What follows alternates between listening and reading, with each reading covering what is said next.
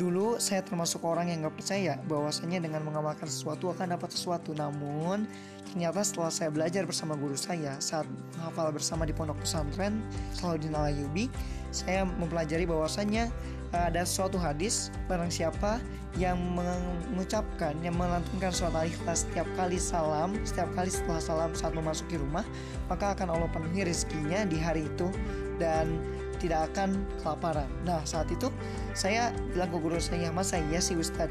"Ya iya, antum cobain aja sekarang." Ya udah, saya praktekin. Saya praktekin dengan penuh keyakinan. Saya bayangkan bubur kacang hijau, martabak, dan juga rendang saat itu. Dan ternyata saat diulangi asar, maghrib, isya, Allahu Akbar, Allah kasih tuh rezeki mukjizat. Saat asar ada yang membawakan bubur kacang hijau, saat isya ada yang membawakan martabak untuk kita para santri, saat setelahnya ada yang membawakan uang.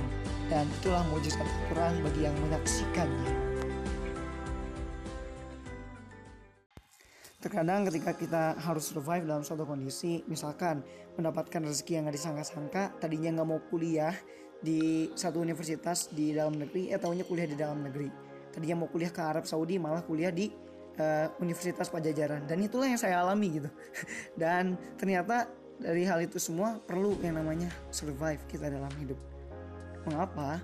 Karena banyak hal yang Allah akan berikan kepada kita dan itu di luar apa yang kita sangka gitu. Dan jujur ada juga yang itu tuh sesuai sangkaan seperti cerita sebelumnya, dan itu yang saya alami sendiri gitu. Dan sebenarnya banyak juga hadis yang membicarakan tentang hal itu. Maka ketika kita hendak mendapatkan hal yang tak disangka-sangka darinya, cukup dengan yakin dari apa yang dijanjikan oleh Allah dan Rasulnya dari dalam Al-Quran dan hadisnya.